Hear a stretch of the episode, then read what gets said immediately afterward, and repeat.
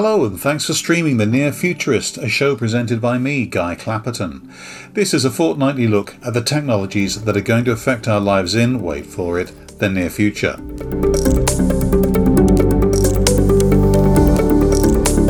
I'm aiming to lose weight and get fitter. Get in the queue, I hear you say, and fair enough. But one of the things I'm trying to avoid is, of course, diabetes, one of those so called silent killers. I don't relish the prospect of having to monitor glucose levels in my blood, and I don't imagine anyone else does. My guest for this episode helps to track behaviours that might lead you to have to do precisely that. She grew up on a farm in Nebraska and remains unafraid of hard work to this day.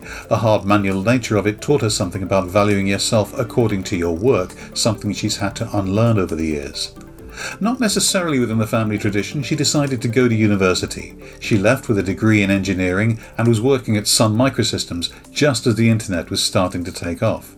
She then moved into starting her own business, Quin with one N, and her name is Cyndi Williams. Cyndi, welcome.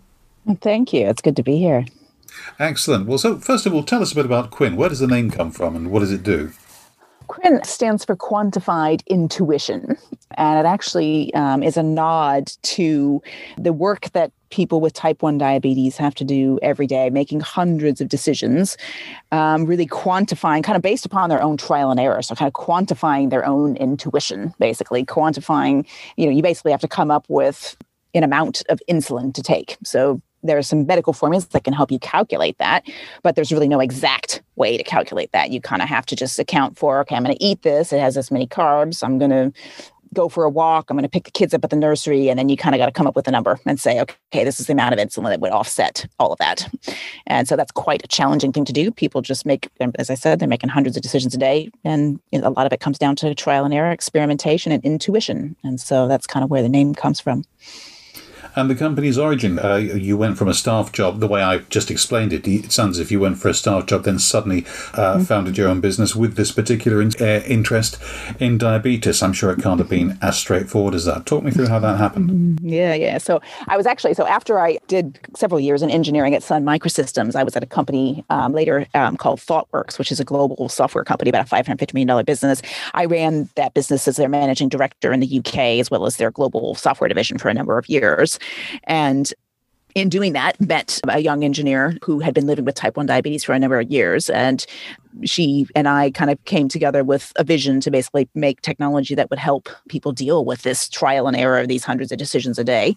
And so we were working there together at ThoughtWorks, and we left the company and set up the business. And kind of that's how um, how we got to where we are. She's no longer with the business, but we're now a team of 15 people, and you know, kind of well on our way. Um, but that's kind of how we got started anyway. Two girls in a garage called the British Library, just doing lots of research and user research as well as just understanding. We're making it, it's a regulated medical device, Quin. So, you know, we had to work out how to build that and get it to market safely and legally. Um, and so there was quite a lot that went into that in the early days, just kind of the two of us together and built the team out from there. You, you make it sound so easy getting it sort of certified to the market uh, legally. Mm-hmm. Have you gone multinational? I mean, how many sets yeah. of regulations do you have to go yeah. through for a thing like this? Yeah, yeah. Well, right now we are CE marked. That allows us to trade in Europe. And um, we're also trading under the enforcement discretion of the FDA and the US. And so we're kind of quietly live there. And that's basically came with all, you know, all the work that we did around the quality management, quality regulations that you have to basically kind of conform to. And so we did all that work kind of along the way as well. And so that's allowed us to be legal in the US as well as in Europe. And we'll start looking at Australia, Canada, New Zealand later this year, and then look at um, Middle East as well. So a lot of work to do on, but we've kind of done our groundwork on the regulatory side. So we've done a lot of the hard yards already. It's just a matter of kind of continuing okay. to go from there. Mm-hmm. Th- thanks for that. So, t- to talk me through the app, what exactly can an app do that wasn't already uh, available to you on your computer? Uh, researching mm-hmm. through Google, you're talking about all the factors you have to take into account. So, what uh, what if I had type one diabetes? Uh, why would I need an app in particular? What advantage would it give me? As I mentioned, if you're if you have type one, if you're taking insulin, you're making hundreds of decisions a day to keep yourself alive and well. And a lot of that is basically recalling what's happened for you in the past, trying to remember what happened five hours ago, 24 hours ago, weighing up all these different factors across activity and stress and your emotions and things that are going on around you and making decisions. And so that's an incredibly difficult thing to do. 90% of people in the UK who have type 1 diabetes actually are unable to ch- achieve the recommended medical targets because of this complexity that I talk about in managing this condition. It's just a really, really difficult condition to manage, uh, very complex and poorly understood. And so, what an app can do, and what our app does, Quin is basically a it's a digital therapeutic, uh, which is for personalized, independent self management of diabetes. And so this is about looking at the time when you're away from your doctor in your day to day life and having to make these decisions and really not having a doctor there to help you and to guide you. And so we're taking data off of existing diabetes devices. So people have devices called continuous glucose monitors that are continuously measuring their blood glucose, or they have devices where they're pricking their finger and measuring their blood glucose that way. But they've got di- di- devices that they use to manage their condition, and we're taking data off the phone as well. So as well, so activity data. Um, the user enters some data, and we use all that data basically. We and we incorporate behavioral, psychological, physiological factors um, to guide people to make decisions based upon what's worked for them personally in the past. So, as opposed to based upon what kind of the rest of the world does, is use these sort of standard static medical formulas, which often don't work out in the right way. We actually just say, well, you're going to eat a burger. You've eaten lots of burgers in the past. You've dosed anywhere from zero to five units of insulin for burgers how much are you going to dose for this burger?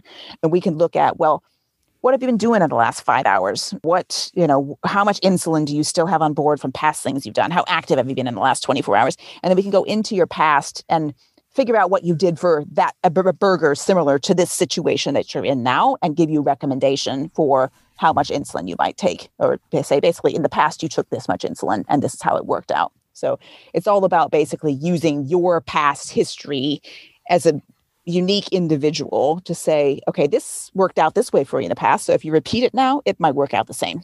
That's really in a nutshell what it does is just records and observes as much as it can about you and then guides you um, personally to be able to make those decisions. Okay, it strikes me that fighting diabetes is very much a medical thing, and uh, of course, your background is engineering. Mm-hmm. I'm just wondering to what extent uh, you've had to sort of learn or even become clinically skilled in order to make mm-hmm. this uh, this thing move forward. Yeah. Yeah. So, I mean, we definitely have spent a lot of time. I mean, for me personally, I had almost no exposure to diabetes prior to founding Quin. And so my entry into it came into going deep into just understanding of the metabolic system, the endocrine system, how does it work, all these different hormones and tissues and organs together to regulate blood glucose. I was able to relate that quite closely to my background in chemical engineering, which is basically all about regulating systems. So, how is this complex human system regulating and i had a kind of a background in systems regulation to be able to kind of apply to that. So that was actually really quite useful. But the rest of it was really about bringing the right clinicians around us. We've got three brilliant human centered empathetic endocrinologists diabetologists working with us as a part of our clinical advisory board. So they kind of overseeing and you know guiding what we're doing. Um, we also of course had to go deep into the medical device regulations and really understand you know what it, what does this mean? Like what how do you because for us we're co-creating. This our app gets created alongside hundreds of people with type 1 diabetes. So every month we put out a release they give us feedback and we put out another release. Every release is like a ce marked medical device. So it's quite complex what we've done in this co-creation mode. So we had to really go deep and understand the medical device regulations and how to create within the bounds of what's legal safe effective. And so there was a lot of just rolling up the sleeves and reading and understanding and bringing in a lot of different experts and just you know drinking from the fire hose really about what diabetes is, what causes it, and because diabetes is such a complex and poorly understood condition, there's you know a lot of work to be done to just filter and understand and categorize and compartmentalize the knowledge that you're taking in because there's just a tremendous amount of stuff out there and there's a lot okay, of misinformation. Perhaps you could well. uh, help any listeners who might be less than familiar with the, the topic. Uh, you work with diabetes type 1. Could you tell us what the difference is between uh, type 1 and type 2? I understand type 2 is the, the more common. Yeah, I mean, very at a very high level, diabetes is an umbrella term for a symptom of chronic high blood glucose. So your blood glucose runs high and you got to do something to bring it down. So, underneath that umbrella term, diabetes, you have another umbrella term, which is called type 1 diabetes and type 2 diabetes. Type 1 is basically your body doesn't make enough insulin. So, insulin is the hormone that docks on your cells and allows the glucose to be eaten out of your blood and be used by your muscles, basically. And so, if your body's not making any insulin or enough insulin, you'll be diagnosed with type 1 diabetes. You have high blood glucose because you can't, your cells can't get the insulin uh, you're, they can't get to the insulin, or sorry, can't get to the glucose because you don't have insulin. Um, so that's type one. And then you have this other umbrella term, which is type two, which is probably 90% of the cases of diabetes. And that's when your body is not using insulin well. So you're making insulin, but your body's not using it well. And so that's that's the the, the use. It's about 10% type one and 90% type two. That's quite crude classification, but that's generally how it is. Um, I think the challenge is in diabetes is that really you could imagine you could actually have both type one and type two. You could have not enough insulin and not be using insulin well. And so it kind of gives you the sense of the kind of complexity that you're dealing with. And there's really a need for, and there are many scientists driving towards a, you know, just a deeper molecular taxonomy, a deeper understanding of what is, you know, what is the root of these diagnosis of type 1 versus type 2. If you think there's 80 different hormones and tissues and organs involved in regulating blood glucose, just saying not enough insulin, not using insulin, that that's quite high level and general actually and there's a need for deeper level understanding and that's really why we find ourselves i guess in the situation that we're in it's just it's, it's so complex so the treatments are very in, in, inexact you know you're kind of missing science for type 1 and type 2 and so you okay. can't make exact treatments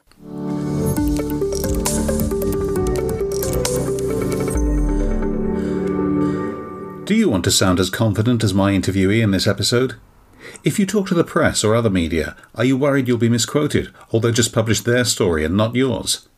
Clapperton Media Associates can help with coaching. Drop me a note, guy at clapperton.co.uk, and we'll arrange a time for an exploratory call. Now, back to the podcast.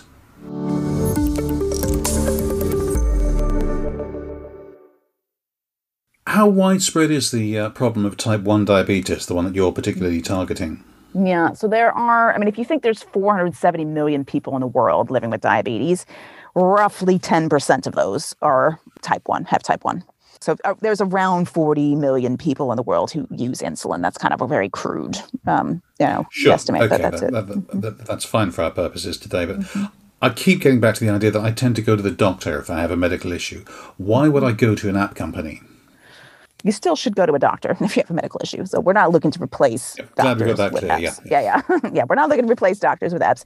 Um, but you know, if you think about it, like in diabetes care in specific, and it's true in, in chronic conditions in general, we don't. That most of the chronic care diabetes care, chronic condition care happens away from doctors. It's happening in your day to day life as you're going to your board meeting, as you're picking up your kids from the nursery, as you're out on your run. And so there's like the 1% of the time where you're with your doctor, reviewing your results every three to six months and looking at how things are going and looking at the bigger picture. And then there's the 99% of the time where you're just living your life. And that's really where apps can help. It can, it's just this how do you live a good life and be well because it's like the focus of your life isn't the disease you have. The focus of your life is your life and enjoying your life. And so what apps can do a lot to take away you know the cognitive and the psychological load that comes with living with and managing life with a chronic condition. And that's really you know the role that we have to play in in helping people live better and get better health outcomes with chronic conditions. So not to replace the doctor but to in that time when you're not with the doctor how can you live better that makes a lot of sense, although I have to say there has been some backlash recently, whether it's vaccine resistance or hesitancy, I should say, or whatever else it is. There has been backlash about the sheer amount of data we carry around in our phones. Yeah. I'm just wondering whether some uh, patients might regard this as a step too far. Yeah, I mean, many would, and I might be one of them, to be honest. Um, but yeah, yeah, I think that if the onus is on us as app makers, as people who are making use of that data, to be respectful with it. And it's like if we're asking you for data or we're using your data, we need to give you value back for that. So you do need to have better health outcomes, and you do need to have better well-being and a better quality of life. Spend less time on diabetes, and so it's really around okay. If we're going to ask you for a bunch of data, we got to give you value for that. We got to make your life better for that, and obviously behave in GDPR and, and be safe and uh, you know legal in the way that we handle your data. I mean, that's kind of a given to me. But it's the the real question is, as a patient, well, what's in it for me? What am I getting if you're going to take all this data off my phone? And you know, you need to get in our case, you need to get a better life, better quality of life, and better health outcomes. Now, it strikes me that, uh, in the crudest possible terms, and feel free to shoot this down in flames, uh, what you're actually doing is you're applying big data rather than medicine to uh, an awful lot of symptoms and taking the big data and actually analysing it to give the patient perhaps some guidelines or perhaps an assessment of uh, what's likely to happen next because of the way um, they've uh, been behaving.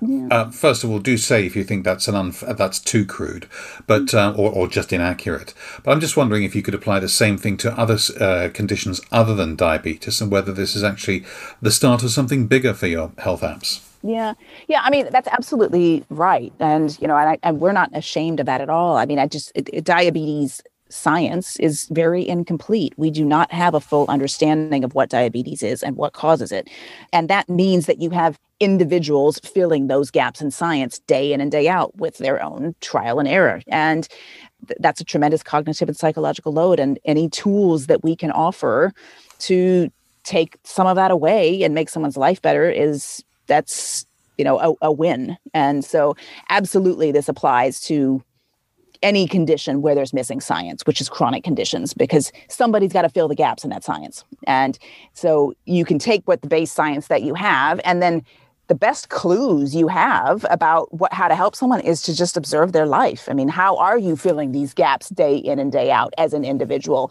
Let's take all the physiological data, all the different kind of behavioral data sets, all the things we can learn from observing you and use that to fill some of these gaps in science uh, for you. And that's that's true in diabetes, but it's true in, you know, other chronic conditions as well. It's just we have gaps in science. So there's only so far science can go. And thank goodness we live in an era where we have these supercomputers in our pockets with all these sensors on them and we can get all this other information and use it to try to you know help people with their gap filling and learn from their gap filling and maybe even expand science through what we learn through their gap filling there are an awful lot of health apps out there, some of which are reputable, some of which are not, uh, some of which are built into my smartwatch, which tells me when I've been sitting still for uh, longer than an hour and really ought to move. So obviously, the inventors had never heard of watching a movie. But I'm just wondering whether there's a danger of Quin becoming just another health app, because it's obviously very special to you.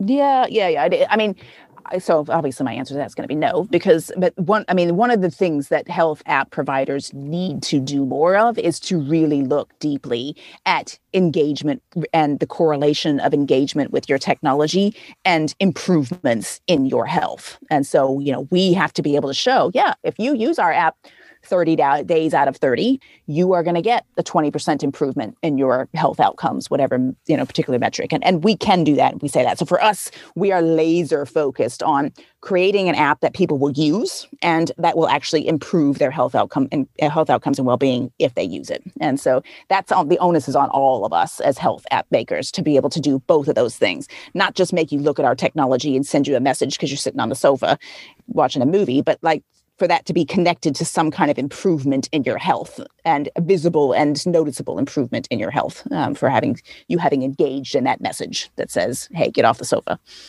So, okay, apps to one side. I, we can't discuss diabetes without at least mentioning what people should do outside of technology to keep their blood sugar at a healthy level, level or improve blood sugar levels. You must have learned a huge amount uh, over the years. So, uh, if someone were mm. new to this, what would you be advising them to do? First, sort of few headlines changes they might like to make? Yeah, I mean, it's so hard to tell someone what they should do in relation to diabetes because as i've said it's just so poorly understood. So it's like we're talking about a condition i mean this is an umbrella term. This could be hundreds of different conditions that we're calling diabetes right now.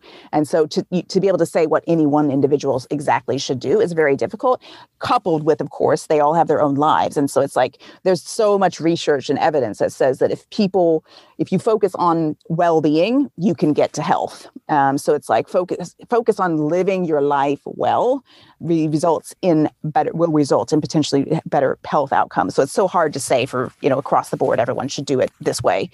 I think honestly the in diabetes specifically the evidence shows if people engage they do better. And so engagement in your own you know your own condition uh, will help you to to do better.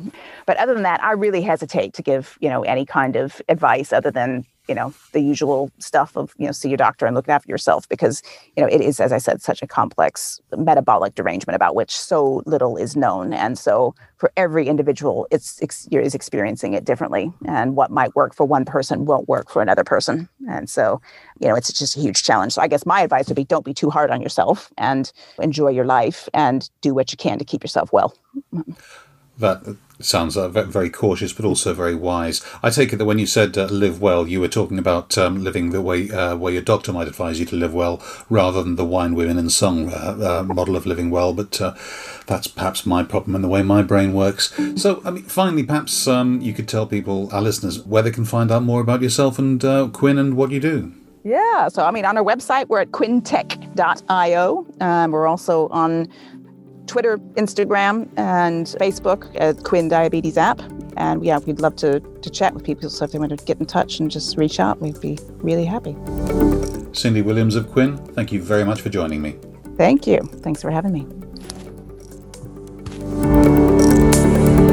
And many thanks to you for listening. That was, as always, the Near Futurist podcast with me, Guy Clapperton. Don't forget to have a look at the website at nearfuturist.co.uk or if you're in the mood, my media training site at remotemediatraining.com. I'll be back, as always, in two weeks' time.